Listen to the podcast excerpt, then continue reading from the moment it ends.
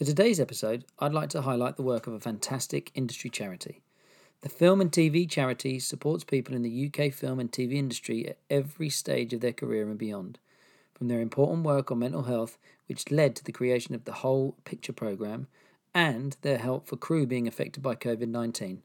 If you, a member of your family, or a friend who works in the industry needs help or someone to talk to, please go to filmtvcharity.org.uk. Let's get started.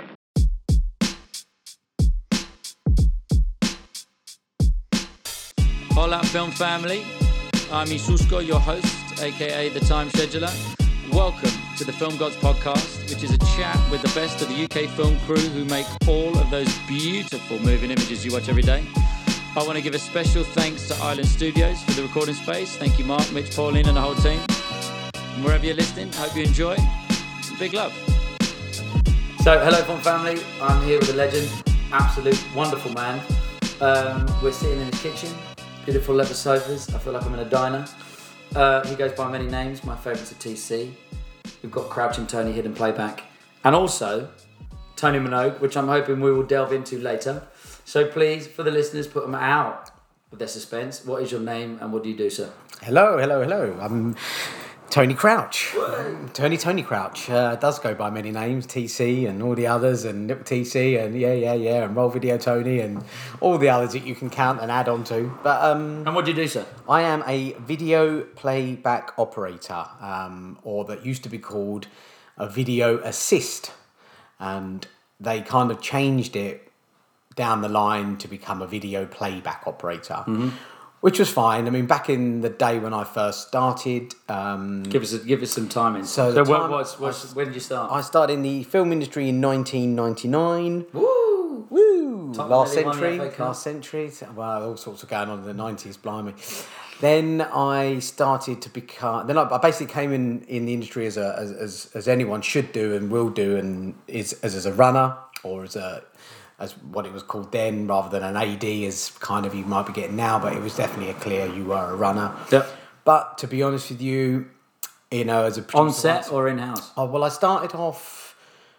I started off. You, you kind of back in those days. You were you kind of had to start off in house because you you uh, the prep was so much different than what it is today. Because obviously, so much was done in the office prior to the shoot due to the fact that nobody had a mobile phone. Back in the late nineties and early noughties, they weren't really. They were just coming out. So you, you had to go in the office for like a week just to get all the information about the shoot because you just couldn't be told over a mobile and text and ring people. You had to, There was no and there was no email as well. Obviously, everything was fax, and it was all a bit of that. You know, I mean, I'm lucky enough. I was after the post days when everything was sent in post, which you still look back today, going, "How did you do that?" Well, I've just posted oh, to you. prepped. You need yeah, for yeah. So it was weeks and weeks of prep for like maybe two to three days of commercials, whereas now it's not like that. So you kind of, as a runner, they went right.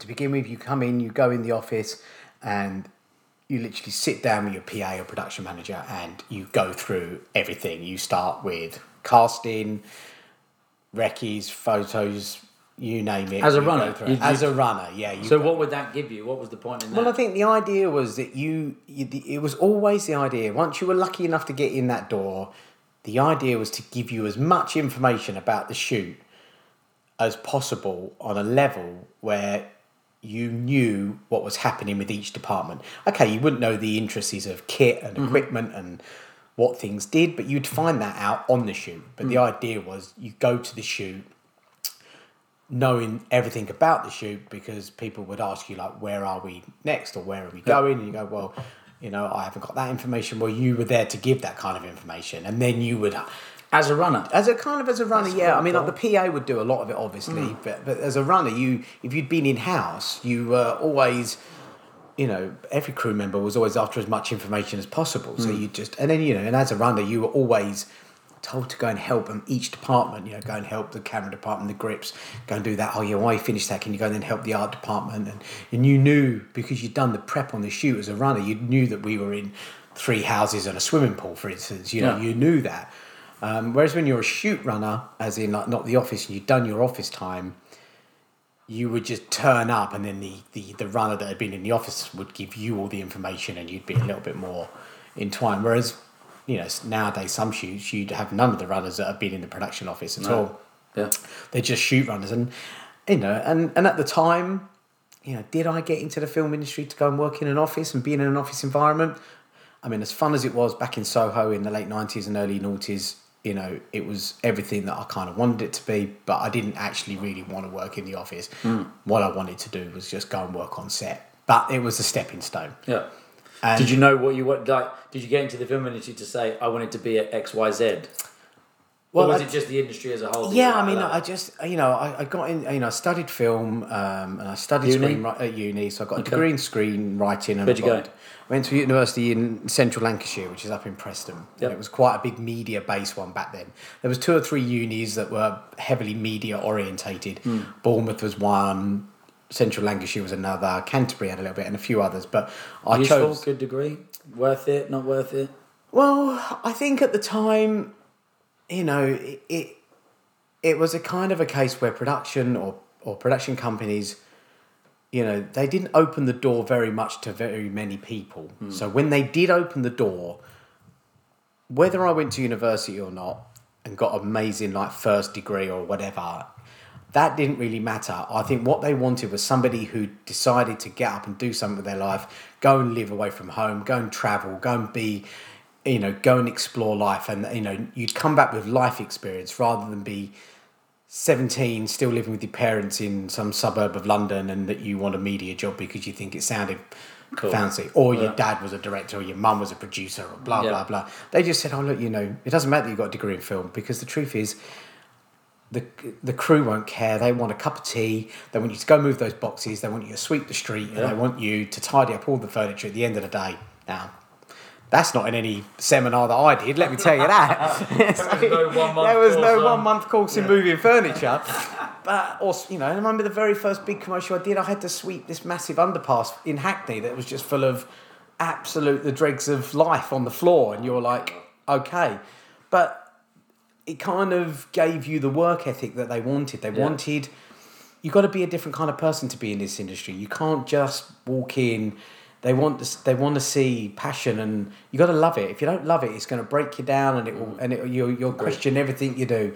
But you know, in the long run, you'll get through all that bit of the prep and then you'll be on set and then you'll see the filming process and you'll see all the lights and the cameras and the action and the stunts and the coordination and you'll be like wow this is it. This is look at this. This is what i'm doing. Yeah. you know and then the camera guys say come and help me lay the track over there. We've got to build this shot ready for that. And then the art department will say right if you can help us move all these props and we're going to just you know we've got to build this sort of volcano set in the corner over there and you'd be like wow how do they do that? And you turn and you think that's amazing. And then the sound man saying let's lay all these mics around there because we've got to make the sound sound so good. And you think wow that's really cool. And then they put these massive lights and cranes and all sorts up and you think This is it. this is it. This Yeah. is this is it. And okay but you know in order you for you to get to that bit the industry wanted you to do the other bit first and love it. Yeah. which you know It's a testing ground. It kind of like those people that don't really want it. They kind of think they want it, And and, then, then- all of a sudden it's like they've done twelve Because hour a- days for yeah. six weeks, and it's like it's a, hmm. it can be a really rewarding industry, hmm.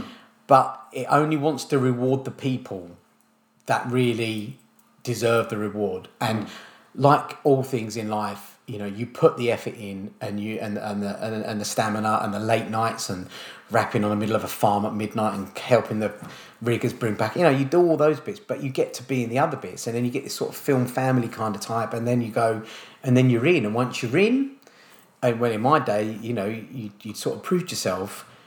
People then go one step further, and then they they kind of tell you that they want you on their sets. Nice. They ring you up and say, "I need I need to have Tony Crouch on this set As a runner. First, as a runner, Yeah. because I know that Tony will help and do and be there. Hmm. He's got my back. The first ADs would be like, "Yeah, I, you know, can you call Tony Crouch? Make sure he's available." Blah blah blah, and I'll go right, and then I'd ring them up and say, "Yep, I'm available for those days." And okay, yep, okay, that's good. I'll do. I'd love to do your job. And you think, this is cool. This is it. This is this is what I had to do. You know, Hmm. you had to do it, and. um So you did a bit of in house. I did a bit Did of- you then become like a the set runner? Like, what was the progression up from So for in house me, runner? yeah, for me for in house, I, I I- was lucky enough to work in two or three really good production companies. And what I did is I Still around today? they're still around to yeah they are still around today uh, in different names and shapes and forms, but overall they are.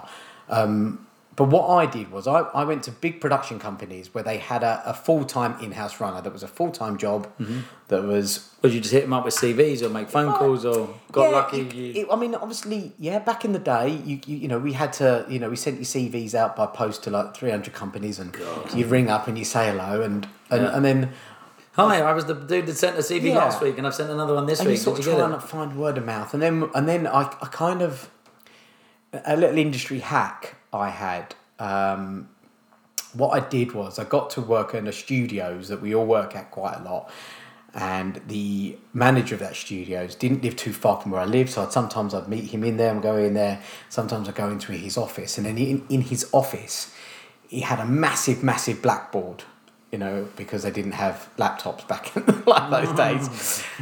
And on the blackboard was like the month ahead of all the production companies that had penciled the stages of shoots. Nice. And I go, right, I'm in.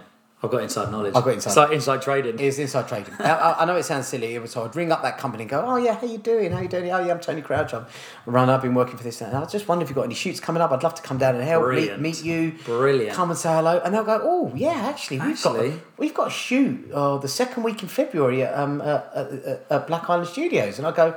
Oh, that's great! That's I great. only live right- yeah, I'd, oh, I'd love to. Yeah, I mean, well, if you're thinking about employing some runners, I'd love to. And you know, maybe come down if you want to come in the office like the day before, help you prep it and shoot it. Oh, really? You do? Yeah. And they'd be like, right. So, and I'd meet that production company and that production company, and then I'd go. I'd just do a little bit of in house, Hmm. like the week before, or two, three days. Then I'd do the shoot, and then I'd move on. I'd do another one, another one. Yeah. I never wanted a full time job as an in house runner, just because I guess it's a route into produ- it's a- production it's a, or production directing. route, and Yeah. you, you know if you want to do that, brilliant, best thing to do, no doubt about that. But it wasn't really for me, and even though I did get offered a really, really good job in a production company, that they were surprised I turned down. I, I didn't turn it down out of arrogance. I just said to the guy, "Do you know what? It's such a good job that it should go to somebody who really wants to do it." And and, and I just and it uh, you know maybe I you know who knows where my life would have led if I'd Mm. taken that job, but at that particular time. It wasn't right. You got knew you knew. I just knew. Right. I just, I know, I didn't do all the other bits to get to there to go. I'm going to go and sit in that office and work for that production company, which would have been great. And the person who got it actually, do you know what? He's an MD of a production company now, and that's exactly what he wanted to do. And I'm, you know, I'm chuffed for him. And you know, and I, and I wanted to be on set. I didn't care when I got on set. I was the first person on set every day, and I was always the last person to leave. And you know, and sometimes production managers would say, "God, you live so far from Pinewood. Do you want to go home early?" I say, "No way, man. I'm not going home early. What am I going home early for?" Yeah. I'm not getting any special No, treatment. it was not that. I'm what am I, I it was more like I'm going to miss out. What am I, I'm going to miss out on the Yeah, edit and the yeah, fun, yeah. you know. You know, so it was, it was a different time, and you know, so you once I got into that, I then stopped doing in house because the first ads from shoots wanted me to do the shoot, and I'd done my time on this uh, in the office. It was somebody else's turn to do that, Yeah. and um, and then from that, and then like anyone at that sort of time, unless you were a specialised skill, i.e., dare I say it, you had an electrical qualification or any other kind of qualification, you then, as a runner, you then begin to scout and scan the departments that you want to move into. And it was a seemed to be to me a slightly unwritten rule that uh, there wasn't a career as a runner. It wasn't a career. It was a stepping stone, and you had to stay on it for a certain amount of time. But that also meant you weren't allowed to stay on it forever. Apprenticeship. Yeah, because if you weren't moving off it and no one was giving you the chance to jump up, personally, what that meant was the industry didn't think you were much cop. You know, they just said, oh, do you know what, maybe let's just, you know, they just wouldn't give you the jump, wouldn't let you go into another department. And, and then if you'd been there for so long, eventually, God, he's been running for years. Why is he still running? You know, why hasn't he moved up? Why hasn't he moved into something? It was, it was never supposed to be for a long period of time. Um, but when I was sort of running, running, and I was starting to do a little bit of AD and work, it was at a cusp of time where the big first ADs weren't particularly at retirement age, and the good second ADs were in their late twenties and early thirties, and I was still in my early twenties. Oh, they're years ahead. So I just, it was a real sort of Did you, love, did, you, time. did you love? Was I it- did love Did you think it you was know. something that you wanted to do? Well, it was. I mean, yeah, definitely. I mean, you know, I started to run, and you know, people got to know me. I moved into seconding in, on commercials, and really enjoyed working with, you know, with with with um, artists and makeup and wardrobe, and got into all that, and and I really sort of found my niche in there. You know, I mean, going into firsting, I thought I would have struggled a little bit in the fact that I was sort of quite young looking. Hmm. They they seemed to like this, dare I say it, white middle class, aged fifty year old well to do man with a little bit of authority, hmm. and and they couldn't believe that anybody else would do it. You know, and they weren't really prepared to egg put their eggs in one basket that you couldn't do it because it was such a that system had worked for 30 40 50 60 years Yeah. and you're going to come in and go well hang on a minute i mean luckily Oi, oi. yeah, hello. You know, some, you know, there's there's Tony Crouch from you know Southeast London's going to come in and show you how to do it. Pro- you know, it was Yeah, never like that. So I then realised quickly that the, the chances of me getting to where I wanted to be was going to take some time. And then I thought, right, I'll, I, one of the other areas that I looked at when I first started scanning was was actually was video playback. Hmm. The first thing that I noticed was nobody wanted to do that job. Why? And I was like, right. So the reason for that is is because it was an individual's job, so you had no team. Yeah. It was a very You're a HOD of one. You were HOD of one, which at the point I loved because I thought I just have to look after me and not 400 crew members. You know, where bearing in mind that was kind of what I was used to, and, Yeah. and but it was a it was a job that was involved basically. So I'll give you a brief history of what video assist is. So before we all moved into HD and digital cameras, hmm. we would only film on proper film cameras, 35mm, 16mm, Super 16, anyone you like. And the technical phrase, the technical aspect of it is that basically the only person who could see what we were filming was the cameraman or the DOP. Hmm. So they invented Through a- the eyepiece of the camera through the eyepiece down there. He could see everything. She could see everything. No one else could. So they invented a thing called an internal video assist system, where they built a small camera that went on the side of the camera that took a, a reflection off the mirror and it bounced it into a cathode and it gave you a digital, a rough digital image of what it was. It was quite, an, it was very analogy because that's what it was. Yeah. It was very it was very fuzzy, but it was a fra- you could get the frame, you could see the ground glass, you could see what was in it, and it was called video assist. So therefore, everybody, if you plugged into it, you'd get the picture, and people could see what we were filming. And now the very basic principle of filming is, once you have shot it, it was shot for life. That was it, wasn't it? You filmed it, it was processed, you couldn't do anything about it. Yeah. So you didn't no want superimposing no, or dragging into there the was no rewinding it. There was no looking at it. So that's why they then created tape-based players to record that image and then play that back. So they didn't a have to waste film. Yeah. B we could rehearse without actually filming, and C it meant that everybody got to see everything before it was actually shot. The DOPs liked it because it gave them an idea, and the directors liked it, but also it gave the DOP much more control because you couldn't tell how it was lit, if it was in focus so much, and things were going on. It was a guide. It was purely a guide. It was not like it is today, where everything is shown HD to the you know give or take the level. exact. Yeah. So the DOP say, yep, it's all lit, it's all sharp, it's all exposing properly. I'm happy, and the director will go, if the DOP's happy, I'm happy. We could film. Then what I could do is I could rewind the tape, reward, you know, play it back. VHS.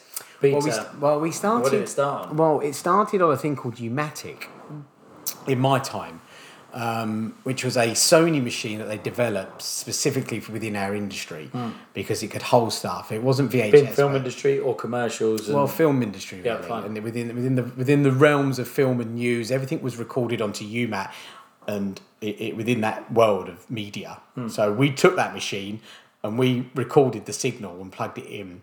You know, the British Naval's you know BNC stands for British Naval Connector. So they they Really? yeah they made a connection so we could record it and we would use a cable in order to get that image. Hmm. Now, the, the problem with obviously is like if you can put your mind to it, it's a tape. so you use the press record, and you'd obviously only have 60 minutes, an hour and a half maybe at the most on the tape. and then you would run out, so you'd have to start again. So you'd have, you'd have to have Rewind tape- it. Well, if you wanted to go back and find it, you had to rewind it and look for it. Oh, so you would you would do like counter recording. You'd write down time codes and counters and things like Oh, yeah. that. You didn't have chapters and clips and things like that. But just as I was starting, the industry was just moving into that. It was just about to break into a digital age. So it was almost perfect because I'd, I sort of got my tail end of the UMAT world. So hmm. All the slightly aged video ops were going, this is what it's like for us. But I was also 22, 23. So I'm like, well, that's cool. But look what's coming out. We're building hard drives and data hard drives that we can take video signals from because the CCTV industry had gone up. You know, hmm. technology had increased, and we were taking that. The police were doing stuff with video that they needed to archive digitally rather than on tape. Hmm. So we we, mer- we merged bits from that industry and we pulled it into the film industry. And then the Americans got involved, and we and they built specific hardware digital recorders, which was like mind blowing for directors. Yeah. Mind blowing. I need to see the take from three days ago in the morning where we shot the wide of the house. Now, you'd have to, you know, they go, right, that might have been on tape one, two, or three. Let me go and find it. Let me rewind it. I've got to Hour later. I mean, you, you know, you can do, Yeah. You know, uh, whereas you could now go, you could record hours and hours of footage and you could go, right, that's that clip. And you go, clip, clip, clip, clip, tut, dink, dink, up, bonk, up, done, play. Easy. And they're like, brilliant. And it's so the time and the efficiency on set got so much better with digital playback. It just made things run quicker and smoother. And everybody got to see everything quickly and, you know, much more efficiently. And then you became like this little hub of the film industry within the set because everything kind of ran through you Yeah. you know, art department wanted to see what you were doing, director wanted to see what you were doing, makeup wanted to check the frame. The agency and client need to see what they're doing. You can show them, show them, and you can show them all quickly. And it was, and it just became a revolution for them. And and I sort of just started then. And so if you became quite good at your job then, you kind of became You had a you had a jump start on, Yeah, the, on the old boys that were probably like this will never work. this will never know. work. You know, you can't. You know, what about this? What about it? I mean, obviously, there's always teething issues. Tapes were built to you could chuck Last the forever. Yeah, you could chuck the thing out of the window and it wouldn't Yeah. break. Obviously, Yeah. these are hard drives. These were electronics, so you know these were software based. And thing. We all went through the teething problems of Yeah. PCs and laptops and stuff. So we, that was a little bit for them to deal with. But overall, they were just dead chuffed that, that things were going quicker and you know they just they just worked better. And we didn't have to lump these massive recorders. Because if you you know when I started we used to have two cameras. You'd have one camera machine another machine for the second camera. Then you'd have a third machine as an emergency machine.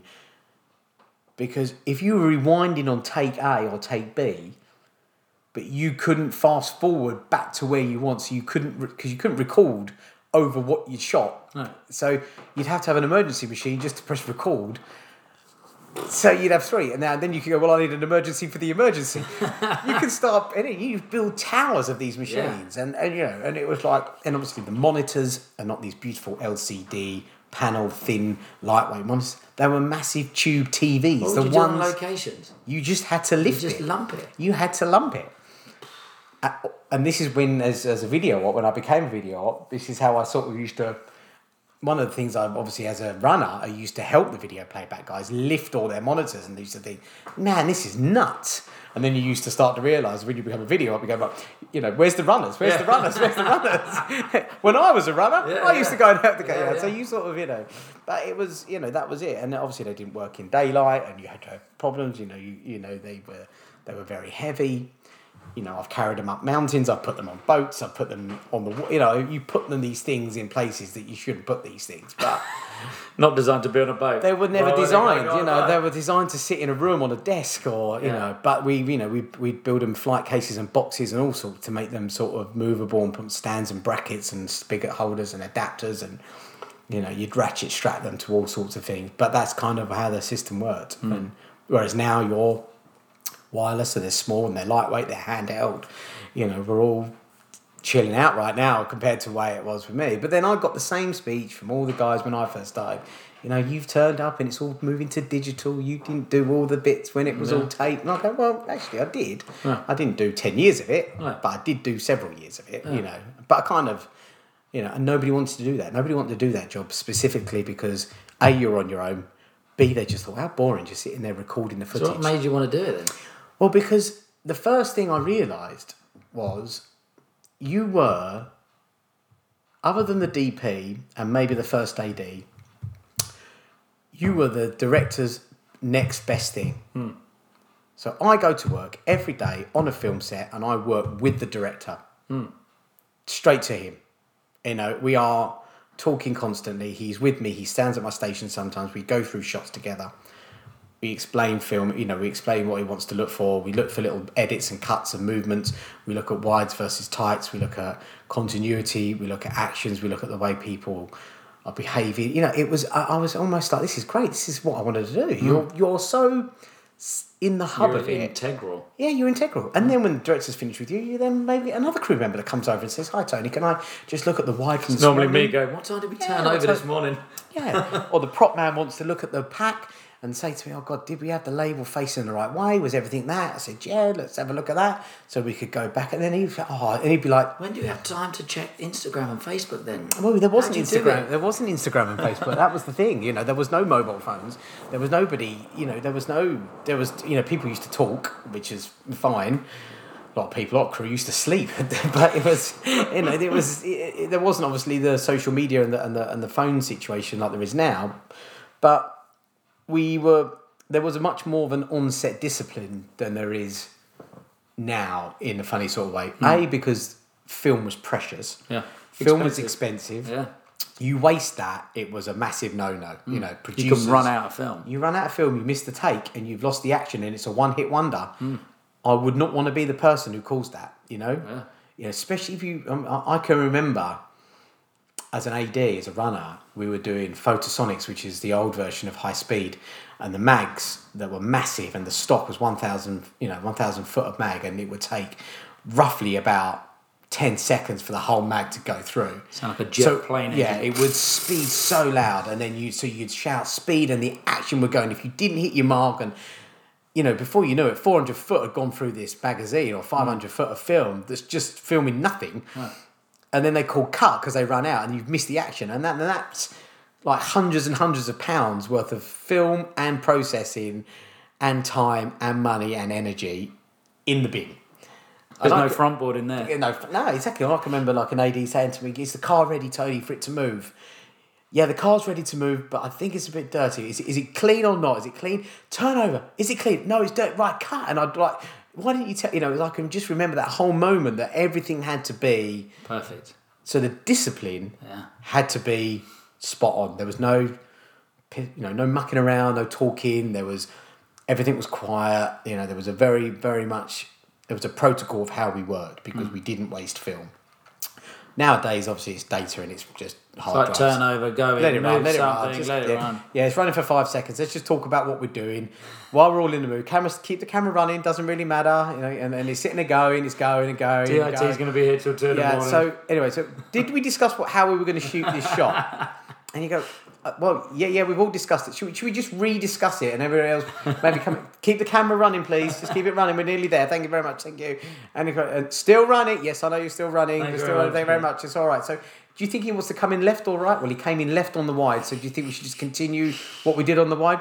yeah, the let's go right. process. Turn over. Well, we're actually still running because you actually haven't called cut.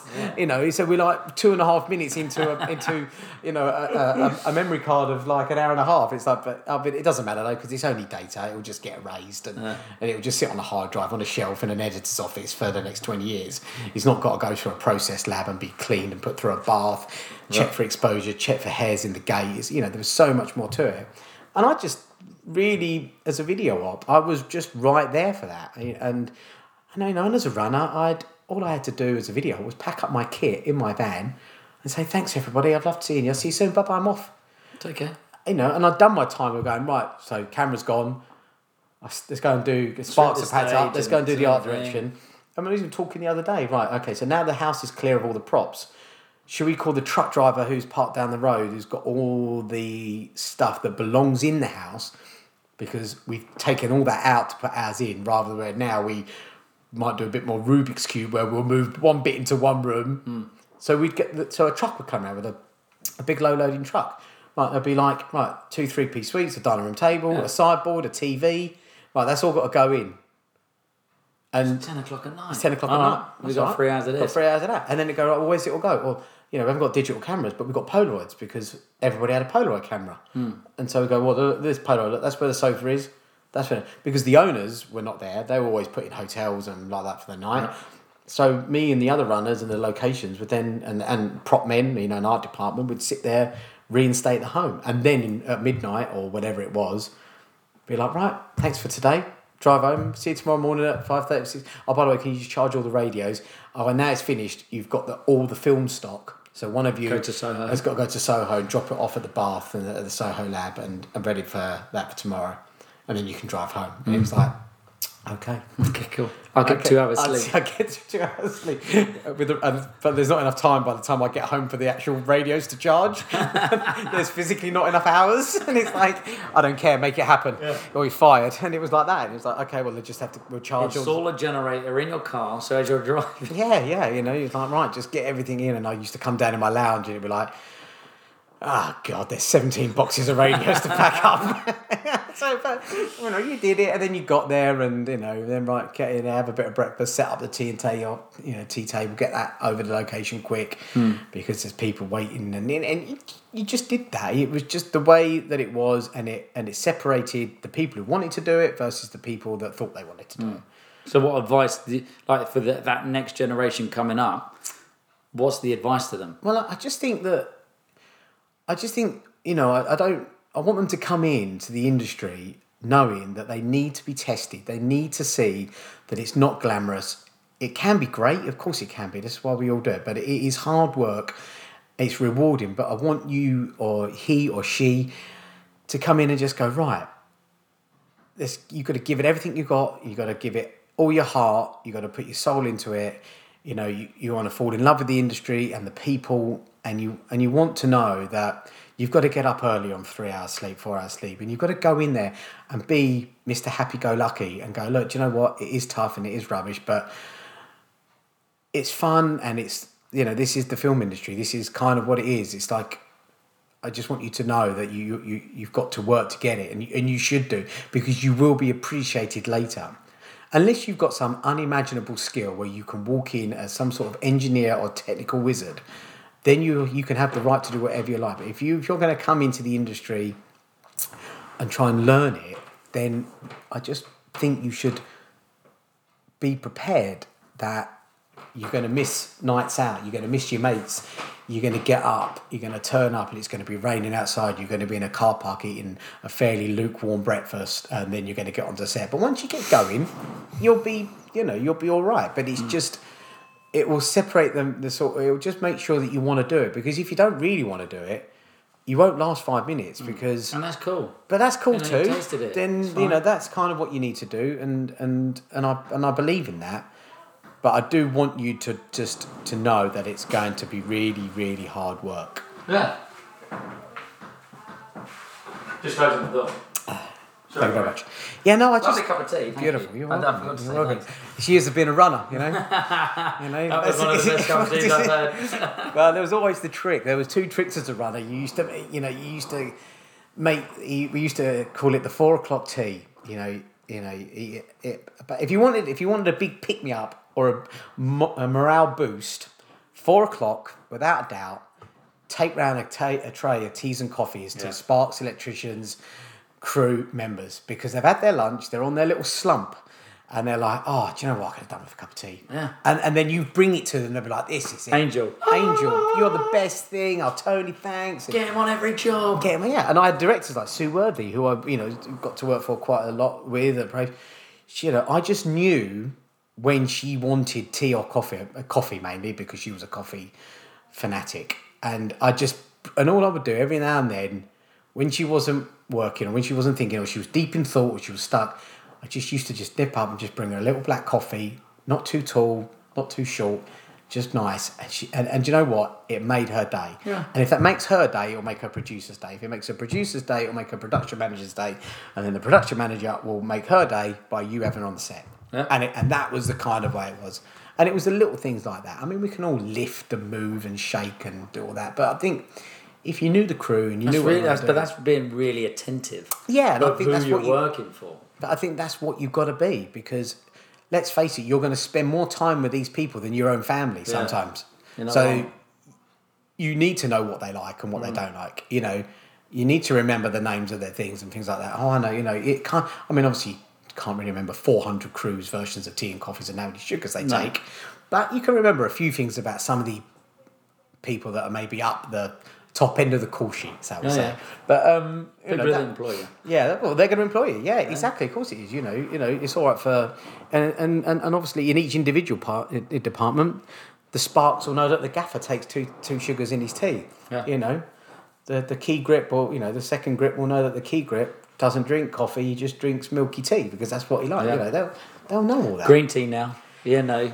Yeah, all yeah. We, we, and- we were lucky. It was it was tea, tea or tea. There was there was no coloured versions or or peppermint versions or even chamomile versions. It was there's a tea urn and there's a coffee urn, and it's Nescafe, and it's PG tips.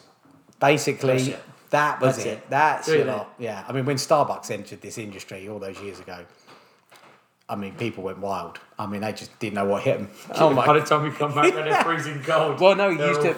Yeah, I mean, well, no, you know, I mean, there was there was there was there was life hacks with that as well, my friend. We had to. We had to microwave. no, we didn't have microwaves. so we we used to go to the coffee shop Yeah. and order coffees.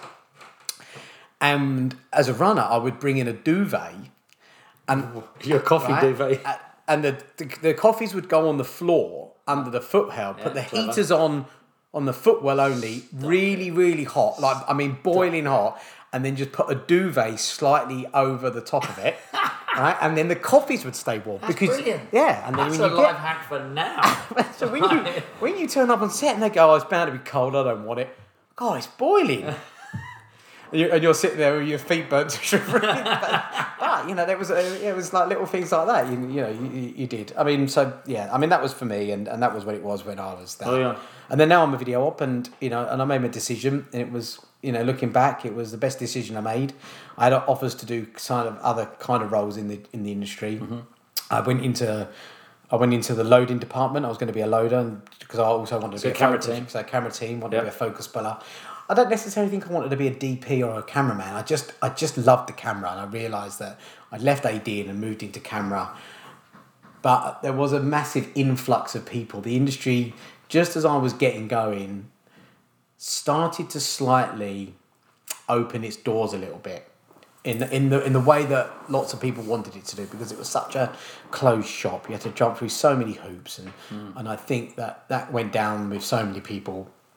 But the more people that got interested, especially dare I say it, once they started putting making ofs on DVDs, people used to say, "Oh, look, you know, that, I don't think anyone could fathom how a film was made. Hmm. How did you make a film? I have no idea. But you look on a DVD, God, look at that set. Look, there's jobs. There's all those people. Look at that. It's like Well, a great time we film at someone's house, they go, Yeah. I can't, like, I didn't think that you'd have So- 60 people yeah. and 12 massive lorries. And you're like, yeah. Oh, how, do- how, do you, how do you get into that then? Oh, I'm going to have a little go trying to get into that. And, and then they come knocking on the door. They'll go no or yes or no, mainly no. But then you double that number and then you quadruple that number, then you times that by a thousand. It was a surge of people, and only certain amount would say no. And then eventually, like like anything that's got a wave, it will push through that barrier, and it pushed through, and then doors opened. Lucky enough, we had uh, the roles of certain people that were maybe slightly aimed towards certain sexes. That changed, which was great. You know, you know, that allowed you know members of Then the title, cameraman. You know? well, it was cameraman, cameraman, cameraman, and then it was you know, and then all this you know what was really great. They started to get females in the camera department as loaders because the. I know it was really sexist at the time because it was such a shame, but you know, women could lift things up, but the kit was so heavy, the boxes were so heavy. They just used to say, "Oh, I'd rather have a bloke because he can move quicker, he can pick up, you know, heads and legs and and boxes." Mm-hmm. Bit, but then, do you know what?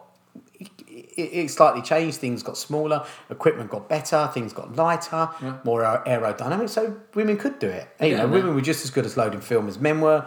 And you know what? It was a welcome relief. And I think even some of the cameramen wanted to have it didn't be so male and testosterone and blokey. Yeah. And production, which was predominantly female, then started to get male producers and male production managers and male PA. So that became quite nice that it was males on one side uh, uh as within the within the heavily sort of female laden road. Hmm. And obviously makeup and hair was technically normally a lot of those was female, but that became you know we had males entering in that way, especially in wardrobe and costume designers. It was hmm. okay for men to like fashion, which was great, and you know we had that, and then obviously we had female runners, so they were doing just about the same work as the male runners, Yeah. um, and it was great for that. And then we got female second ads, and now we've got female good, really good female first ads, and we've got now got really good female directors. Um, which is great as well because we never really had you know it was always a, it was very male laden it was a male laden industry when I Hmm. first started because it had been for 30 40 years before. Yeah. Uh, you know it was no Generations. just generations. Yeah, yeah. that's what it was. Women were at home raising children unfortunately. Hmm. you know then all of a sudden women thought well do you know what? I might not want to raise children. I might want a career. Yeah. I might want to be in the film industry. And so do you know what? I'm going to go and do that. And then they did. And then they pushed and they pushed. And obviously sometimes today they're still pushing. But it's it's great. I mean it's a lot better than it was let me tell you. I mean Nice. yeah. And then so when so these runners that are coming in, most most people are going to be like, I want to be a director, I want to be a producer, I want to be a DOP. What like for you in your role? What is it that a good director does? What is it that a good DP does? I mean, for for me, I mean, you know, in, a commercial based shoot, which is obviously back in the day before we went sort of content laden, you had uh, uh, you had thirty seconds, forty seconds, and sixty seconds. That was your rough timings within an ad break. Maybe some twenties.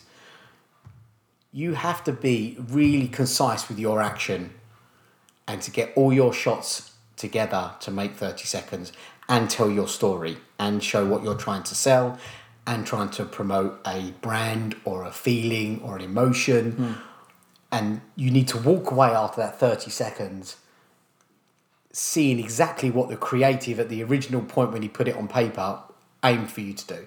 So for me, a director, although he'll have or she'll have their own ideas of what that is, I like it when they know what they want. Because if they know what they want and they're good at what they know, it will cascade. So that means it will fall into all the other departments. We'll get there. We will get there. The art director knows exactly what the director wants. I want a blue and white kitchen. I don't want a blue and pink. I don't want a grey and blue. I want a blue and white one, and that's what I want. Make it happen. Yeah. Brilliant. I can make you the best blue and white kitchen you've ever seen. It's gonna be And it's just simple, isn't it? And, and, and so they would do that, and then they go, right, I want a wide shot of it all, and then I want to cut around that, but I know, you know, we're not going to see everything in the wide.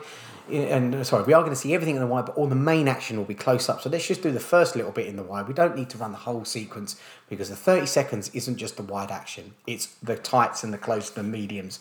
Let's spend more time on that and get the proper performances there. We'll just do a couple of goes of the wide, we'll run through it so we all know where we've got to be.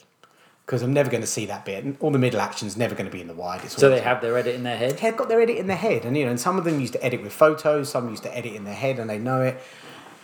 And then all of a sudden, there was a, you know, they all started saying, "Well, what if we did that? What if we did that?" You know, variation, variation, which is sometimes you kind of maybe have to give certain variations on products because we don't know, and I get that, but I just, I think a good director knows what they want. They've, you know, nine times out of ten, their instinct is always right. They're a director. They've already thought about subconsciously all the different things hmm. in their head from A to B, where they want to be at B. They've just got to get there, and they don't need to dilly dally off different paths to get to the same bit, and then go, "We're never going to use that, but let's film it anyway. We're never going to use that. It's never going to make the edit." And you think, well, you know, we're here sixteen hours later because You don't know what you want. you don't know what you want, or you're dilly dallying around what you want, you know, and deep down you know what you want, but you're just a bit maybe slightly anxious or not confident enough what it is. But I think directors, most good directors, know what exactly they want. Now, Same as a DP.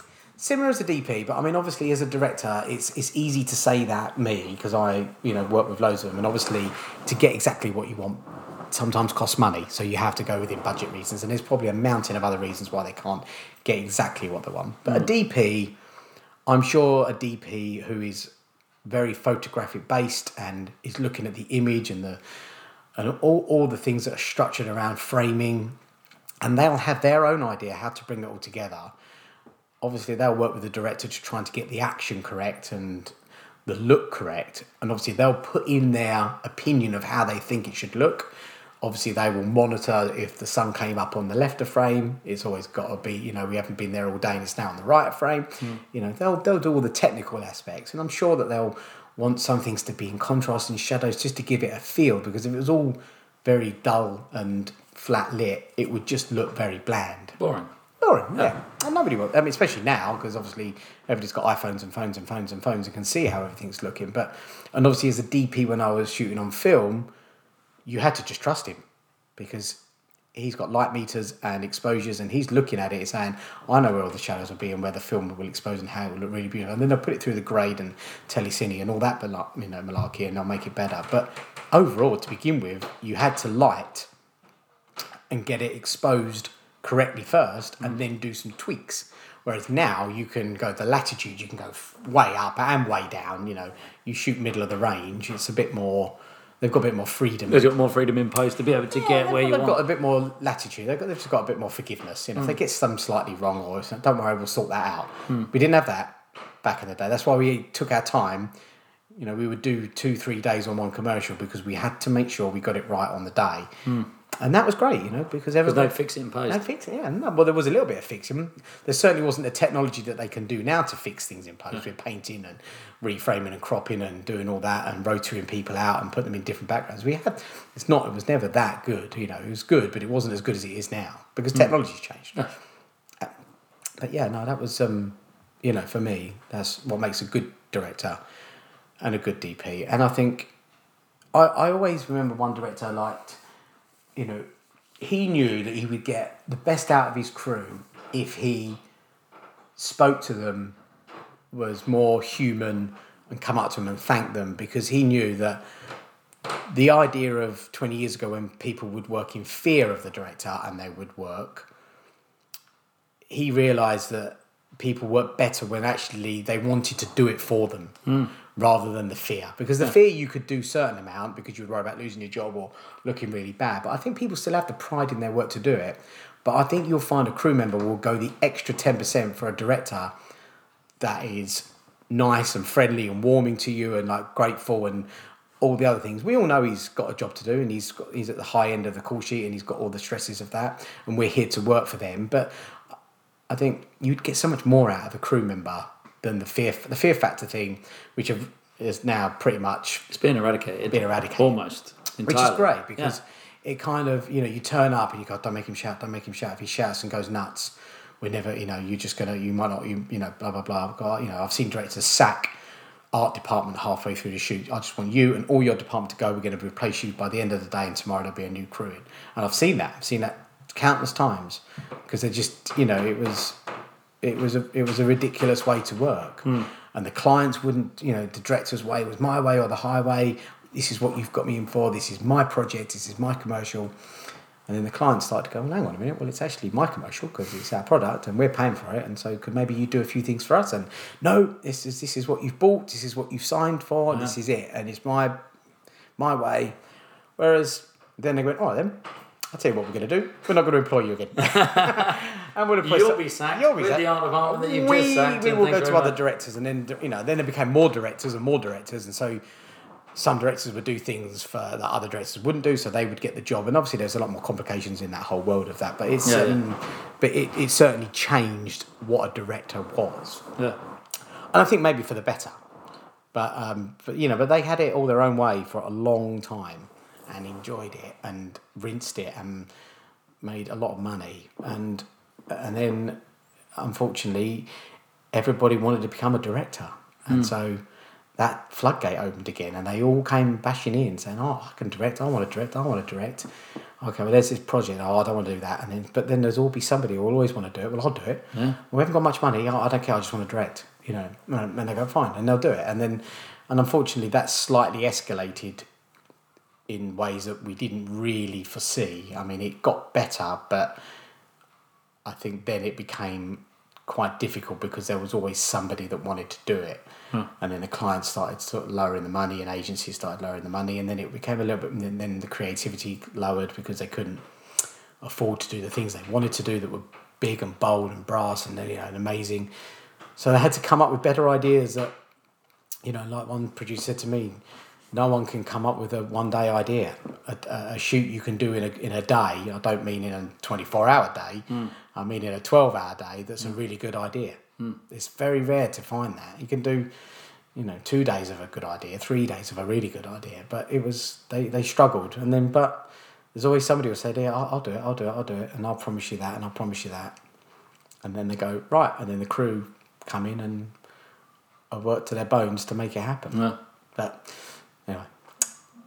Right. No. So so yeah, go on. So then, so now I kind of want to kind of get some advice for your younger self. Where are you now? Now where you are, is there a time in your life that you kind of go, I wish I could have told myself that? Yeah, I, th- I think. I think I, I would have. I think I probably would have tell myself be prepared for your personal sacrifices and the sacrifices of the people that are around you, i.e., your wife or your children or your best mates or your parents. You know, to say you're, you personally do make the sacrifice because you give so much of your time to the industry.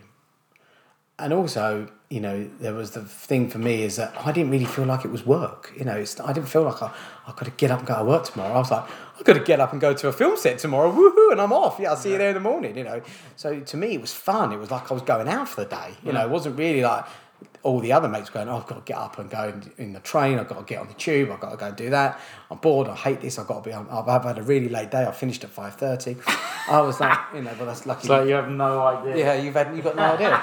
Uh, but I think what it then did is that all your mates were like, "Oh, you're going to come out tonight? You're going to come out tonight? Oh, yeah, yeah, yeah, yeah. When are we filming? I'll film on Friday. Okay." And then you go, "Oh, and I'm not going to make it because we're still going to be here till eleven tonight." Yeah. Okay, and obviously you can say that ten times, twenty times, thirty times. And then eventually they'll, They'll just stop phoning. they'll stop phoning. That's cool. They'll go, he's not, he's not working. He's working. Let's not bringing. him. He's not about. Oh, he's probably shooting, and then it's like, well, let's just not bother. You know. So that that was I would say to myself is that finding that work life balance is really really difficult, and I would just go back to my my younger self and say, just be prepared for that. Hmm. You know, lucky enough, I'd met my wife before I got into this industry, so she saw me. She met me before I got in it, so therefore she saw me go through it. I didn't just turn up and go, "Oh, by the way, I'll see you next Friday for a date night," and then not turn up, and I'll see you next Thursday for date night. Oh, I can't make that one. I'll see you next Friday. I can't make that one. I'm really sorry, and um, uh, well, you're, you're gone. You're, you're no good to me because you're never there. Whereas, you know, I said to my wife, you know, I really want to, you know, my girlfriend at that time, that I really want to get in the film industry, but it's going to be tough and this and that. And you know and there was times when oh, I want to go out this weekend with all our mates but I'm, miss go- I'm, go- I'm going on my own. Prepared to miss things. just prepared to miss things Yeah. and be prepared to sacrifice. It, and, and and I know it's we're not brain surgeons and doctors and all the rest of it which do do amazing things. They have the same thing. They have the same thing. They have to sacrifice everything f- for their job you know. Hmm. you want to go that you want to do that? Yeah i'd love to do that. I'd love to do that but I'm, i might be shooting that week and if i am. I'm i'm just not going to make it you know or i've bought how many i've lost count of how many music gig tickets i've bought and just never made the gig you know and the mates have rang me saying this has been a great gig you know sorry but you know I'm like, well i'm still on the front lawn of number 10 Pinner High Street, filming the exteriors. Yeah. you know, and it's like it, it's. But you, you you make your sacrifices, but just just be prepared for that, hmm. and just pre warn that that's what it's like, and it's not a personal thing, Uh, you know. But if it's your dream to work in this industry, you know, it's like sportsmen. Sportsmen's, you know, film, music, TV, fashion, sports, that world you give up stuff that other people don't have to give up. Now you need to either get on with that or you need to go look for something else. Do something else. Yeah. And then Tony Minogue. What's the story? So the story of Tony Minogue. Okay. the Tony Minogue story, which is still makes me giggle to myself this day. Um, so when I was a runner, uh, I worked with a very, very good first AD called Tony Fernandez, who's still a very, very good first AD. And he had a second AD that was called Tony, and then there was me, who was called Tony. So we were like the three Tonys. Sounds like a band It was almost like a band, like there's Three Stooges. And it was like so, and we were doing a. We were lucky enough to work with a director called Johan Renck, and we did a music video for Kylie Minogue, and he'd done several of others. And basically, at that particular point when I was uh, sort of AD and running, I was on the cusp of moving up. So Tony was using me. Tony number one was using me for sort of quite big jobs where maybe there was dancers that needed looking after and getting through hair and makeup and costume and ready, and then there was an artist. And when we turned up, uh, Tony the first wanted me to actually look after Kylie Minogue and her very very small crew of people, which were lovely. And Tony the second would look after the twenty five dancers and get them all through and get them all in because that was quite a number to do with the amount of hours we had. And so he was on that, I was on Kylie, so to speak anyway, so my job was on that day, once Kylie was underway and, and in makeup and wardrobe, I just left them to it. We knew the amount of time that she needed, which was fine. I went back to the set and then I would say to Tony number one, right, I'm here to help you. I'll just work with you. You know, I'll be on set to help you move stuff around, keep things going, blah, blah, blah.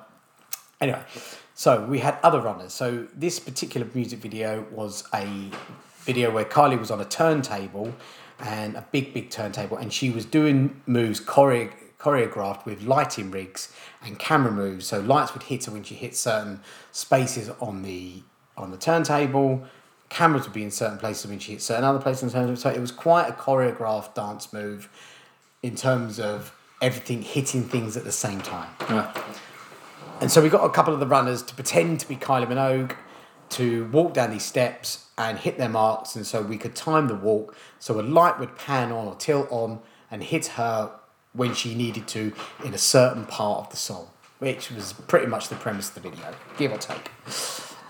Now, as, as this guy was looking opposite me, he, he knows that I'm five foot three on a good day. and this, high heels. In high heels, yeah. so this runner that we had was like six foot one. Something like that, you know. Everyone's six foot one to me anyway. Basically, the DOP, which was a really lovely guy, and he just said to Tony, he said, "Look, I'm really sorry, Tony. This is this is just not working. I've put in these lights on fixed positions, and they're going to go straight over her head. You know, they're never going to hit her because the guy that we're using for the stand-in, and we didn't have a stand-in, he's too tall, way too tall. We need somebody who's roughly the same height." Oh, there we go. It's all coming back. So I was like, right, okay. So Tony, when I was here, Tony, could you mind just being Kylie Minogue for five minutes? Just walk down the stairs, hit that mark, and we can do it several times at different paces. We can get the light, and then after that, we'll do a few others. We've got sort of a few hours until everybody's going to be ready. Yeah. And then we can record it, and we can play it back, and we can rehearse it with the song. We just kind of get a feel. And you know, I was sitting there thinking, what hours tops? Easy. I'll do it. All right, okay. So, you know, to begin with, I just walk down. Yeah, okay. Begin, walk down again. Right, we need the music on. We need the music on because it's, we need to get it to the timing of the music. So let's play the music. Right, we need to get there. So, Tony, can you just learn the first line of the music and sing where you would get to on that point on the chorus? Yeah. Okay, right. right, and then the choreographer saying, well, is she going to walk to that bit? I mean, I think she's going to dance like this first and do this dance move and then do that. So, do you think we could just ask Tony just to quickly do a rough idea of what the dance was? And I go, okay. Build it up. So, okay, right, I'll do the dance move. Right, okay, so can you just do that and do that? Right. So, in the end, by like, after two hours, I'd learned half the song and the majority of the dance routine with the choreographer because this turntable moved on on a on a computer that had to be timed with the camera and the lights with time code. It was really really specific that this move was mapped out before Kylie turned up. Then what we could do is we could run the move with Kylie. She could have a couple of rehearsals and then we would film it on film because it wasn't digital. Hmm. Cut to right.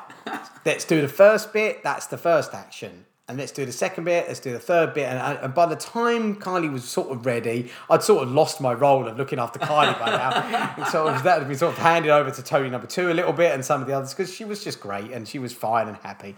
That I'd learned the whole dance routine, give or take, and had to get the scene. So, and then like the focus puller would be like, Tony, you definitely going to make sure you hit that mark because I've got to rack the focus so quick. So don't come too far forward.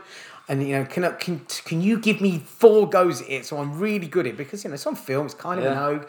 The director wants it all perfect. You know, we need to make sure it's good. We've got two days to do this. It's going to be full on. So they bring down Kylie Minogue, and she was sitting there watching me be her going down these stairs. I can picture you doing it, man. The face. The... now, I'm, I'm just going to tell you. So I kind, it's a, it was a, it was a, it's, a, it's definitely a do or die situation. Yes. It's, it, there was You no. have to go for it. Thank you. It was that, and I sat there at the top of the stairs thinking, right, sixty crew. There's one of the biggest commercial film music video directors on the planet. Oh, There's my idol Tony Fernandez. Right. There's half the crew that I know are in Shepperton Studios. I've got to be Kylie. I've got to give it everything I've got. So I just literally went for it. it. I went for I went hell bent for leather because I thought the thought is I either I either look really stupid doing a half job, Yeah. or I look really stupid doing a brilliant job. And I tell you what, Johan, it it totally changed the vibe of the shoot for him because it was a lot of pressure. Obviously, it was Kylie Minogue. You know, she was in the height of a of a of a relaunch of her career, and it was really everything that they wanted it to be. And I came in as this twenty five year old, five foot three on a good day, you know, doing this full on dance routine. I'm not a dancer. I was never a dancer. I just sort of had to sort of throw these moves. The choreographer going, Tony, you're doing it brilliant. No, Tony, arm up a little bit, arm down. No, that's it, Tony. You've got it. You've got it. Right, go again, Tony. Up the stairs, back down again. And in the end, for two days, I was Tony Minogue. I literally did the whole music video front to back. In the end, it was easier. Get you in the wardrobe and just you do it. Well, it was easier to rehearse with me than it was with Kylie. Because she wouldn't mind any costume changes or checks and things like that. so, yeah. Tony, we're going to do the bit where you walk around left, right, left, right, and do that part of the chorus. And I go, right, okay. so I'm up, I would get, are you ready? Yeah, I'm ready. Right, bips, you know, do, do, do, roll playback, bing, and then uh, Tony, go Tony. so I was in there. And, and in the end, some of the dancers would come on the stage with me because they would want to know where Kylie was Yeah. on, the, on the turntable. So, Tony, we're going to put the backing dancers next to you. I'm like, are you kidding me? Here okay, go. here we go. And so Kylie was having a laugh, and it made everybody just relax. And I, I mean, obviously, people were winding me up, giving me massive amounts of. But that's it. But it was That's you the beauty of it the was the beauty of it was was that. And okay, I could have I could have sulked and died and crashed and you know. Don't get me wrong. Once I got in the car at the end of day one, I had five minutes where I just had to breathe. And then, uh, and I thought I've got, and, then, and knowing that the next day I was coming back to do the same thing. So turn up in the morning, get Kylie ready. Right, Tony, we're going to rehearse again. Okay, Here we okay, go. here Can I wear the shoes? Tell Just the 'cause shit, yeah, to you get the- kept that on. So you ready? Yeah, we're going to do that bit. So you know what we did yesterday? We didn't quite get it, Tony. So we're going to st- we're going to change the choreography a bit because we need to get the lighting exactly right. So we would then do it with me. Then Kylie would watch the playback. That's ironic, isn't it? and, and and on top of that, I forget the main thing, and it's on a shelf somewhere in Channel Four. Channel Four were making a documentary about Kylie Minogue. So on the second day, they turned up to film Behind the uh, scenes? The, heart behind the- the for the scenes. doco? Oh, for Oh, I didn't know so this. It, it is somewhere, and it was on a Channel Four documentary. And I'm gonna YouTube I, that. I, I, I, could, I've got to try and find. You're gonna can have try and to tell me find the it. song offline. I'm And, gonna have uh, to the- find that. and then anyway, so I was just, I would just do it. And, and do you know what? At the end of the shoot, I mean, you know, not that it's a ma- you know, Kylie just sort of came up to me, and we, and obviously, bear in mind, I'd been working with her for two days as well as doing my job, as well as being her stand-in, in an ironic sort of way. You know, she was really grateful. She gave me a big hug. I mean, and there, there I go. I was like, wow, there's me getting a hug from Kylie Minogue. I mean, wow, Yeah. thank you very much. You know, we had a chat. And she had some things made for her for the shoot that which, which were just specifically for her props that were made, and then she gave me those things. She said, "This is, uh, you know, That's I can't, I can't really give you anything else, but I can just tell you that you've made my day, and here is these things that have been made for me. They're, they're for you, and you can have them. and Treasure, and I've got them. You know, they're upstairs. They're locked away. Yeah. And and we just had a great day. And then obviously, as time went on, at that Tony particular- Minogue. Well, I'd turn up on, my, on the call sheet. It wouldn't say Tony Crouch. It would say Tony Minogue. And uh, the people would walk down the, you know, in the set going, "Oh, hi, Tony Minogue," and I'd be like, "What?" And uh, you know, the word had spread, and I was like, "You weren't even on the shoot." And I go, "No, but we heard all about it." And you know, and as and as time went on, and it was and it was a time as a runner, and I, you know, and I think it just it really cemented to me that that's that was that's worth all the hard work. You know, it was stupid. You know, I mean, don't get me wrong, I was embarrassed as hell, but at that particular point, this is what I mean about it. You either you either go hell bent for leather and go mm. for it, or you get left behind. And if I'd have said no, I'm not doing that. I'm fairly certain. shoot could have- could well, have- the shoe would have been different. yeah. I'm fairly certain that maybe Tony Fernandez would have said, right, oh, yeah, the producer might have said, well, okay, I may not have worked for that particular Yeah, company yeah. again. Yeah, You'd- yeah. You know, you, you kind of, the industry was not a no industry. Hmm. It was a yes industry. Can you do that? Yes. Do you want to do that? Yes. You have to do that? Yes. Do you really want to do it? Yes. Yes. It, it was. ye- It was yes. Yeah, yeah. Think we can make that happen? Yes. You know, it was like that, and it, and you kind of also meant that you had to raise your game a little bit, which was great. You kind of had to get yourself out your shell. That's why why you did the job. If you want to go and sit at a desk and type out accounts for XYZ company, go and do that. If you want to go and be Kylie Minogue standing, or the potential to become, Come join us. Come join us. Yeah, exactly. You know, I mean, I'm not saying that's that role's already been taken. I mean, obviously, you're gonna have to fight me for it. but it's, it's, it's, you know, there was other people that worked in different places, you know, and it was it was good. You know, it was it was what it was, and you know, it did it. You know, it was a time. You know, when I was 24, 25, and what what a time to be alive at 25. You know, you know, all your mates moan that they do this, they do that, and you're like, well, i've today, guess what I did? I, you know, Had 15 backing dancers walking back down a thing on the thing. that's I was Kylie singing, Minogue. you know, you know, and and and, and, and those those made it for me, you know, Mm. and that and and then obviously I then decided to, to sort of you know I, I was submitted in the industry, and then I made my move and left AD and running and and went into video playback, and obviously now I get to record other people doing a sort of similar thing, and and you know, I've seen some great stuff. I've been in some great places, and I've worked in some really tough locations, and I've been taken out of my comfort zone loads. But I've also done jobs where it's like just sat there, and and I, you know, it's such a mixed bag. No day is the same. That's mm. the other thing. It was great, you know. No day is ever the same, and you just work with different people all the time, and, and even the same people on different jobs at different jobs. You know, you just go, oh, you know, we've done so many together, but each one has its pluses and its minuses. But for me, definitely the you know the Kylie Minogue thing was was you know I'm sure the other runners were like I'm so glad that wasn't me. you know but Yeah, thanks, Tony. th- thank yeah One thanks for the team. for, taking one for the team but then they're like well look at all the attention he's getting and look at all the jobs he's getting from that look at all the things he's getting at from that You go, oh, yeah you, you either yeah I mean you, it, it was very much if a, if a door opened in our industry you went through it Hmm. you know whether that be to go and work for you know RSA and and and Godmans and and you know Radical Medias and all the big inspectors, all the big production companies and Joy Films and things like that. And you know that door opened. You you and Wayland's. You went there. You just said, "Yeah, I'll do whatever you want to do," because you wanted to be. You wanted to be up there with the big boys. You want that's that's where that's where the fun was, you know, and that kind of shows the kind of crew member you wanted to be. Did you want to go and sit in studios doing food pack shots day in day out? Yeah, okay, you could do that, and they're lovely, and the people are nice. Or do you want to go and race cars around Silverstone and, and film up mountains and and see how stunts are done and Yeah. watch all that? And you think, yeah, yeah, yeah, you know. And you know, I'll, I'll tell you, you know, if you wanted like the how I got into the film industry.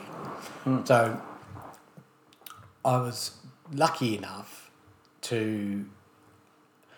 I mean, it wasn't nepotism in a way, but my dad was quite high up in Tower Hamlets and in the council, and obviously Tower Hamlets is most of East London, give or take.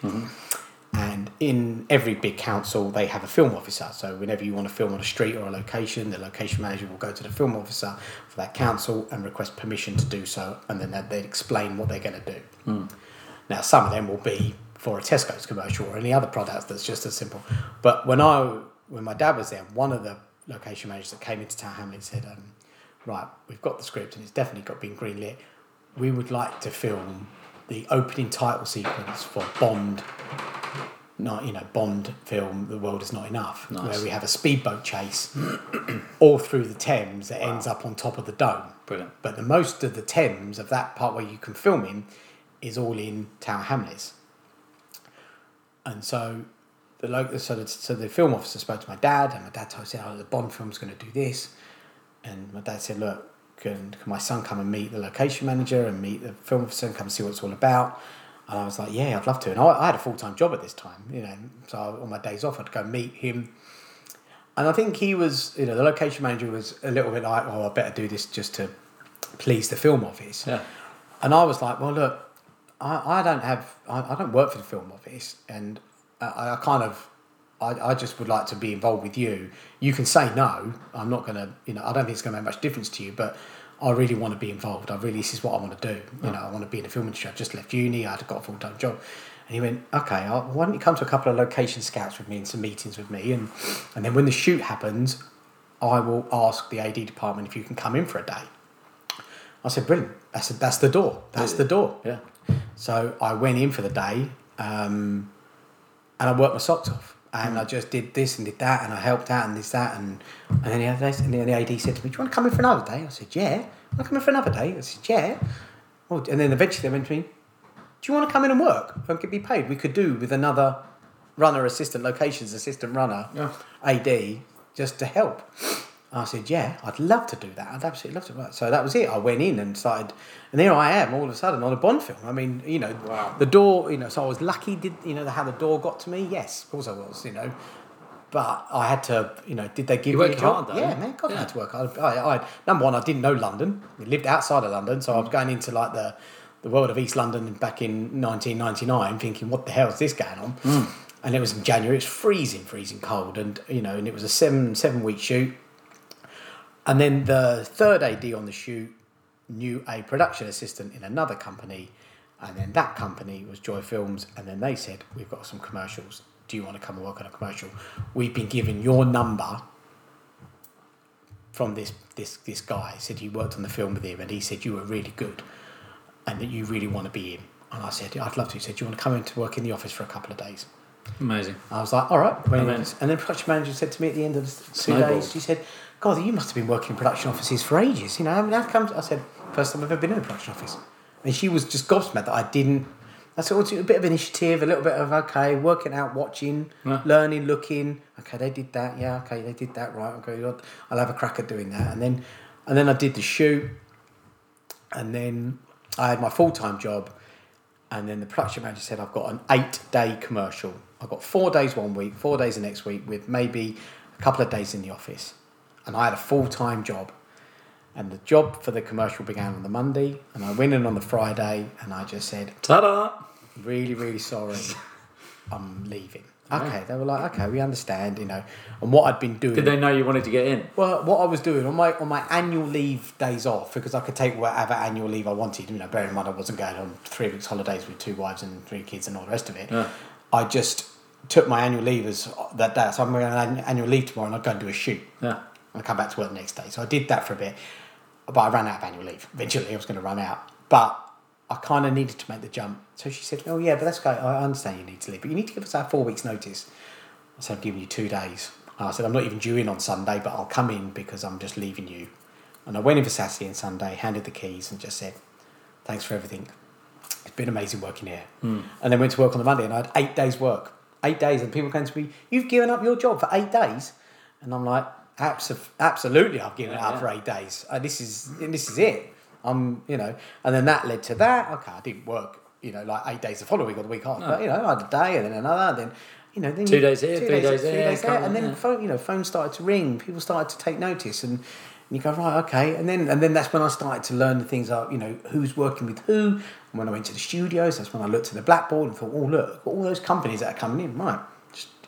Just ring them up and just say, hi, I'm Tony, I'm a runner, I'm just, you know, done this, I've done that. I'd really, well, if you fancied, um, you know, let me come down, meeting you guys, and if you're happy, and I'd really love to come and work with you guys. And then they'll go, oh, yeah, okay. And, I, you know, and they say, oh, all right, brilliant. Yeah, why don't you come in for a day in the office and see, like, we've got a little one day shoot in a couple of weeks. And I thought, well, yeah, I know that because it's, Yeah, it's I've seen it. I've seen it. And, You're on stage five. You're on stage five, yeah, yeah, exactly. And they go, oh, okay, yeah, we're shooting at this studio called Black Island. Do you know? Oh, yeah, yeah, yeah, I've been there a couple of times. You know how to get there? Yeah, you've got a car. Yeah, you can drive. Yeah, brilliant. Job done. In, bong, right, not next door, in. And then, you know, and it was, you, you sometimes have to make your own luck, but it was a case of, that's how I got in. I just, I just, you know, went to work on The a- door slightly open and you took it.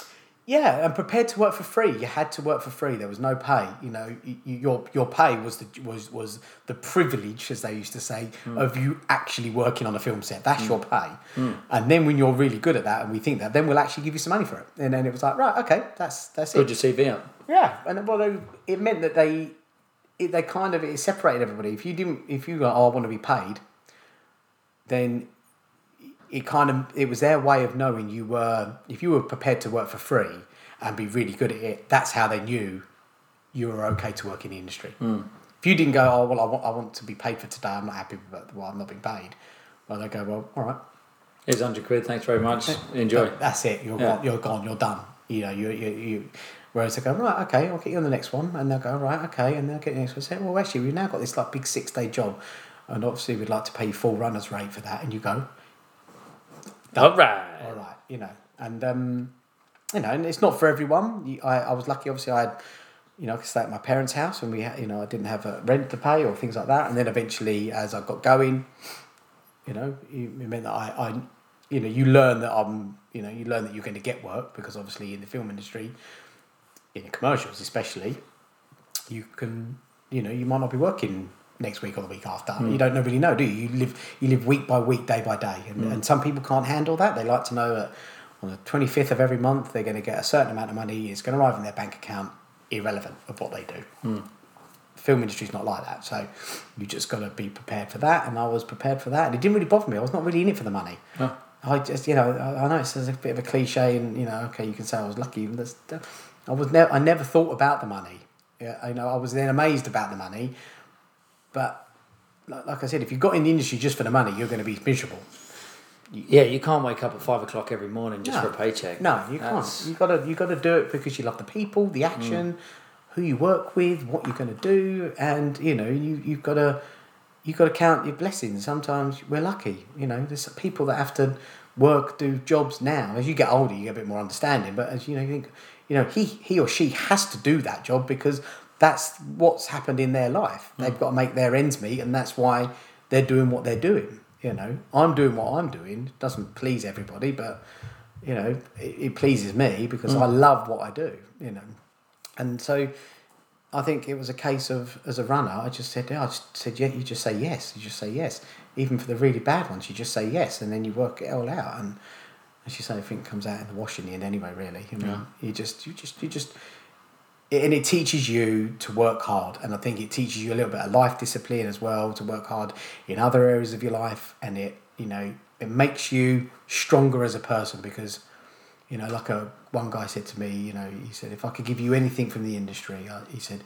just never let them get you down, because if you did, it would get you down, and and and you know, and now actually in the future where we are now, you know, we're much more heading to a direction which I hope where we're helping the people instead of saying never let you get you down, maybe say it's okay to be down, it's okay to Yeah. be not very well, or you know, it's okay to be suffering and struggling.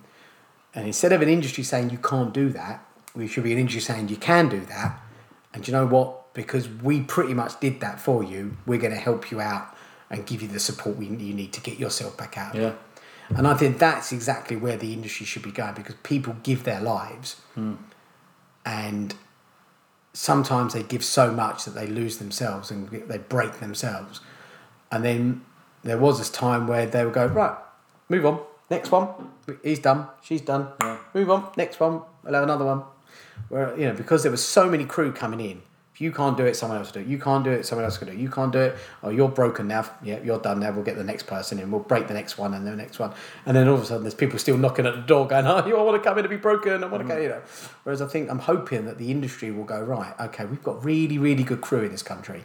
We've got really good technicians. We've got great personalities. We've got a lot of people who put in a lot of effort. And I think really, instead of just pushing them aside and breaking them down and getting rid of them or slowing them down and replacing them, I think you'll find you'll get so much more if you just actually go, do you know what? We could do with a bit of help and a bit of understanding. Hmm. Like, you know, you would never, you would never, if you got out of a confirmation, you know, you would say, oh, he, he, he was confirmed on a shoot, but he rang me up and said we couldn't do it, so I'm never using him again. You know, I think there just should be a level of like, okay, life happens and Yeah. things go wrong. You know, we can't all live in this amazing bubble where nothing goes wrong, and you should be able to go to the, you know, you know, I had to. I'm sorry, I can't make it. I can't do the shoot because I've, I've hurt myself, or my son's injured, or my wife. I just, you know, but please don't think that I don't want to do your job. I really mm. want to do your job, and trust me, it's breaking me more than it's breaking you. Mm. And they'll go, okay, don't worry, and I'll, we'll just see you on another one. You know, we'll help you because that will stop the anxieties and depressions mm. because you think you're never going to get any work or to work with those people again. And you know, and pe- that if you're going to get a happier crew in a happier place and a happier place to work, you'll get much more productivity out of the people. Mm. And and I think the industry really needs to kind of give that bit back because it's a slightly a little bit of the race to the bottom with all the hours and the times and obviously the, I know there's cost implications and there's people sitting there going yeah yeah I know. We, we wish we could do an advert in 10 hours and we'll be home by 8 o'clock. You know that's you know I, and I'm one of them. And obviously some of the time it's not possible. And obviously some people are giving people more than they deserve or more than the money that they're providing. And I think that's a bit of a shame but I can understand why they're doing it because the directors want to direct hmm. the production companies want to produce. Yeah. you know they don't just want to be sitting in there pitching and pitching and pitching and getting nothing. You know directors when I first started were directing perhaps on an average of maybe 50 60 40 50 days a year Wow. now Two jobs. two, maybe three. And if they're one days or two days, so out of all that 365 days a year, they may have spent less than 10 on a set. Hmm. They might have been a bit better and get up to 20, but they're certainly not what we were doing when we started, when you'd work with the same director who'd do 40 jobs a year. You know, you know, that's those days are gone because there's so many directors. Hmm. So they want to direct, they don't want to go home. Why would I want to go home? You know, and especially when obviously directors from different countries come over, which is great, and they bring a sort of certain vibe to the set, and it's like, yeah, he's cool, she's cool, look at that, and she's from LA or she's from New York or they're from Japan or Australia or whatever, you know, and it's great. But then they go, oh, they're they're away from their families and their friends and hmm. stuff like that. And so they go, well, I don't want to go and sit in my hotel room. You know, I, I want to be on set. So can we shoot till 11? And then I'll go home come back and be here for 6, 7 tomorrow morning and shoot to 11 again. And then I'll get on my plane two days later and I'll go home. And you're realising that, well, that's all very well for you, but the, the crew that live here wouldn't mind going home at Tough. Yeah, tough. Wouldn't mind getting going, yeah, wouldn't mind going home at nine or, or eight or seven. You know, like you've asked for. Because bearing in mind when I started, the, the shooting day was eight hours. You know, that was when I first started. It was an eight-hour day, and you know, a lot of producers then realised and found it difficult for directors to get their jobs done in a day, which is fine. I understood that. It's hard to move twenty thousand sheep in one corner. It takes a long time to move things. You hmm. know. So you have more days. We can't afford more days, but we can, you know, so we'll have more hours in your day. So we, can we please have ten hours of your day and one hour for your lunch? And so we will always be on set for, you know, at work for eleven hours. And you go, okay, all right, that's what you want. We'll, we'll say to that. Well, it was more of a case. Well, if you don't say yes, we're just going to go and film abroad, and we'll just go and get, we'll film in other countries where Yeah. there's relaxed working mm. conditions. Mm. And so we went, yeah, yeah, yeah, we'll do what you say, we'll do what you say. And it was fine because it obviously kept the industry going over here. And and now, you know, we're at a stage where, well, we gave you 11 hours, and, but now really you actually want 14. And, you know, well, It's getting tougher. It's getting tougher, yeah. Yeah, I mean, it's, it's, it's, you know, they want more, you want more, you want more. It's like, well, I understand that the, the, the financial implications of a one day shoot versus a two day shoot. You know, I started off in production. I've got some of my closest friends in the industry are producers and production managers. I understand how budgets work. I understand the pay structure of commercials. Hmm. And until that kind of gets really evaluated, things aren't really going to change. You know, everybody, of course, a producer, I hope a producer would want to shoot two days instead of one, mainly for the safety of the fact they don't want the crew on a Tuesday going, well, it's a seven o'clock start. We're scheduled to wrap at midnight if we get absolutely everything on time. Well, that's never going to happen. No. So okay, so we might be till one or two in the morning before it becomes cheaper or more expensive to be a two day shoot. Oh, okay, so you work till 11, 12 at night, but you've got to shoot the next day for another production company who want bright eyed, bushy tail Tony Crouch to come in and be ready to shoot and turn over by eight thirty. All systems going. Let's go. Let's go. Let's go. Hmm. Well, I've had like four hours sleep. Yeah. Like, you know, and so you know, so oh, you know, you speak to the spy. Yeah, I didn't get out till eleven. Time I packed up the truck. Oh yeah, our department. Yeah, by the time we finished dressing the set, that was eleven. You know, and you think, you know, it's it's, twenty four hours in this day. Hmm. I swear to God, you, they they want forty eight hours in the day. You know, hmm. twenty four of them to rest, twenty four of them to work. But that's what I mean about for you, the new people coming in into the industry. Just be prepared that at the moment, while we're working like this, while the industry's in this phase, that's what it's taking. Hmm. And until people decide for it to change or improve or do what they want to do to make it better or, or, or, or whatever they want to do to try and make the conditions or the hours not as long, then we're going to be in that phase. Now, some jobs are going to finish in 10 hours. Great, yeah, because there's not that many shots. Or, Yeah. But sometimes they want 60 shots in a day, you know, and it's like, well, it's, or they say, oh, we, we need 24 shots. And you go, okay, it's an hour per shot. Well, that's three four hours then. Yeah, but we need to do it in 12. So it's not, it's half an hour per shot. That's that's that's actually technically impossible. Yeah, no, but we can make it happen. And we go, well, then you can make it happen, but then you have to start asking yourself about the quality versus the quantity. Mm. So you can have 30 really bad shots that you just rushed Instead of 15 good ones. instead of 15 really good ones where you've nailed the performance, where the actors have given a bit of breathing space, the director's given time to think about what he wants, the DOP's had better time to light, the art director's had much more time to dress the set and get everything exactly as you wanted. Costumes had more time to get costume the way they wanted it. Mm. Makeup's got ready because they're done. The camera department have got all their lenses ready and ready to go because they're good to go. You know, the grips are all laid out, the tracks laid. Yeah. You, know, you just think you, Yeah. you know it, it multiplies that everybody's much in a much better place to be. I haven't got time to do that. I haven't got time to do that, which is fine. You know, that's exactly what happens. Hmm. But I just think it's uh, a case of, you know, there's there's got to be some happy mediums. Yeah. I, th- I It's think coming. It's coming. I think so. I think so because, you know, younger crew, younger clients, younger people, you know, they might go, you know, "Do you know, I don't want to work that way anymore. Like they didn't want to work with the, the you know, the torrenting directors who were shouting and screaming. I don't want to work with them anymore. So I'm not Hmm. Yeah. them. You sure he's a brilliant director? Yeah, he might be brilliant, but I'm not sitting there listening to that all day. Yeah. You know, oh, let's get another guy who's just as good. Maybe he's been given a chance and he's really nice, or another girl that's really nice and she's brilliant. She's direct. You know, she can direct this female in a nicer way than this male can direct. You hmm. know, it's a baby food commercial. Why don't we get a, a really nice nurturing mum that's you know that's shooting his nose babies rather than hmm. this guy that's been directing for twenty years that's just going to shout because the baby's not doing what he's doing. You know, hmm. it's like. So I think I think the good thing is you would anyone will tell you to survive you adapt. That's who survives. You adapt. You, so you adapt to the hours.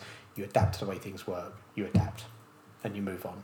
And there's no point moaning about how good it was five years ago, because uh, ten years. It's ago, done. It's done. And gone. you know what? It's never going to be that way again. Yeah. You know, the, you know, the '80s of the commercial industry pretty much spent all the money for the next 30 years. so, It's that. It's all spent. It's all spent. Don't They, they spent it in 1987, mate. you know, when the directors and the client were going out for champagne breakfast and living Yeah. the life and flying out to LA just to go for a business meeting when the shoot was in Slough. You know, so, but, you know, I think it's. Um, I think you'll find it will just it, it will just move, and I think people that are coming in need to be prepared. That's what I'd say. Nice. So, getting close Yeah. to the end. So, what I'd love to do is just get you any chance, any people, projects you want to give a shout out to, anything you want to just pick up. Yeah, I mean, I think there's a, there's a charity at the moment called the Film and TV Charity.org.uk that I did a little shoot for. Um, that even you know uh, uh, even the Cure sort of lent their music to, so they could do it. And, and I think it's a, it's, a, it's a little charity that seems to be looking at the idea that the freelancers just right now are, are different types of people than they were maybe 30 years ago and that they want a bit more of their own life and they want a bit of stability and they want some help if they're struggling and it's okay not to be okay and it's okay to say my life is suffering because of the job but I don't want to give up my job. I don't want to lose my job. I hmm. love my job. Yeah. but please just maybe help me out a little bit here and what can I do to make my you know well maybe try this maybe try that. I've been you know you, you, you you run yourself into the ground.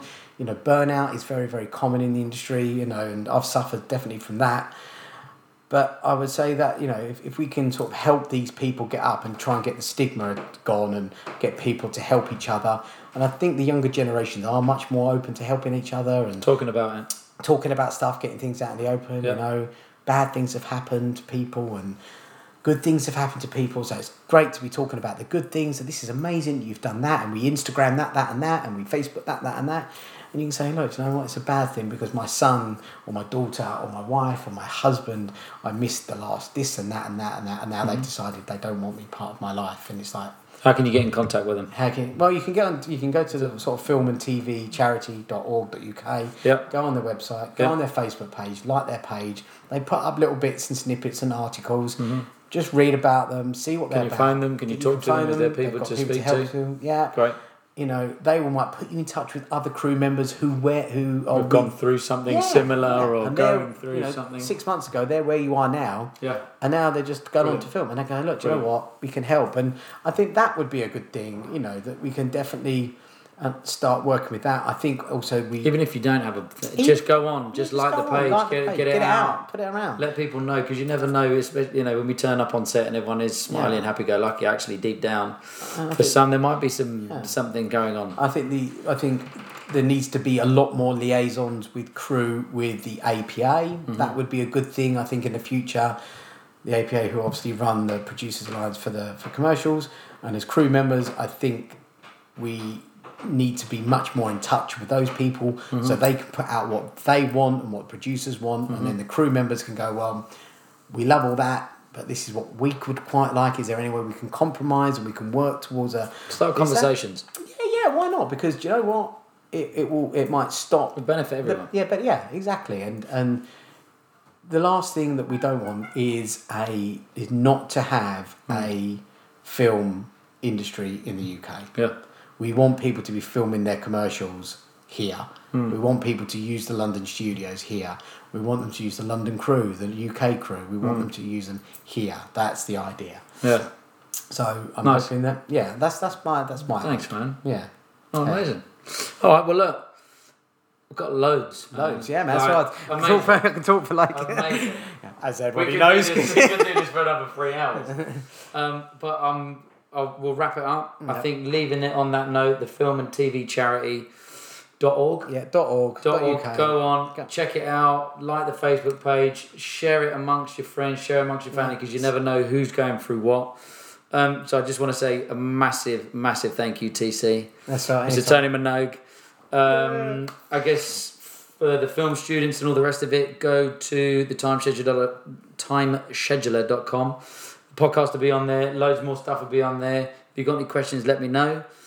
Um, hopefully, you have had as enjoyable time listening as I have had making this with TC.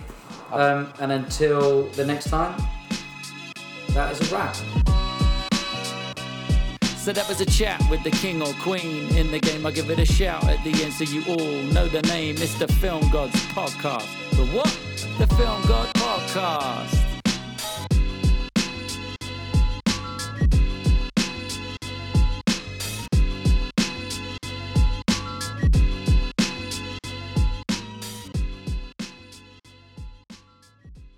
For today's episode, I'd like to highlight the work of a fantastic industry charity.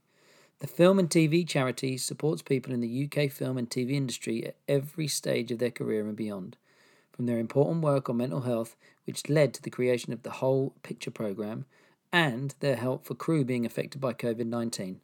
If you, a member of your family, or a friend who works in the industry needs help or someone to talk to, please go to filmtvcharity.org.uk.